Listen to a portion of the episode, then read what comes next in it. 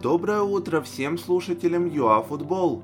Дайджест самых главных новостей за понедельник, 29 июня, уже в аудиоформате. Ситуация Карпат, трансфер Барсы и надежды Фансеки на Коваленко. Начинаем. Карпаты сообщили, что их следующий матч в УПЛ с Мариуполем, скорее всего, не состоится. У бело-зеленых не хватает финансов. Следующий выезд обойдется клубу почти в полтора миллиона гривен – Отсутствие команды чревато снятием с чемпионата и расформированием клуба.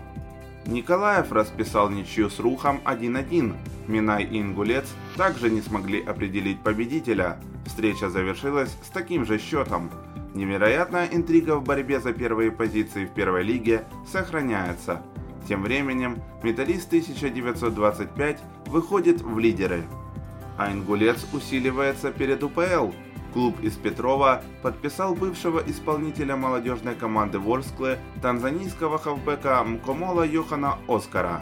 Детали трансфера не разглашаются.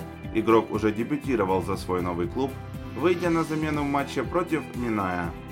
Барселона объявила о трансфере Артура в Ювентус за 72 миллиона.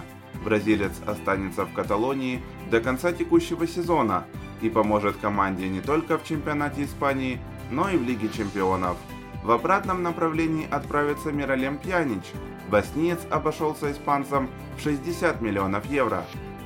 Рома не оставляет надежд подписать Виктора Коваленко. В итальянских СМИ снова пишут о том, что наставник римлян Пауло Фонсека хотел бы заполучить игрока, с которым он ранее работал в «Шахтере».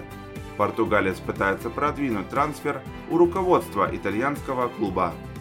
Это были все актуальные новости за понедельник, 29 июня.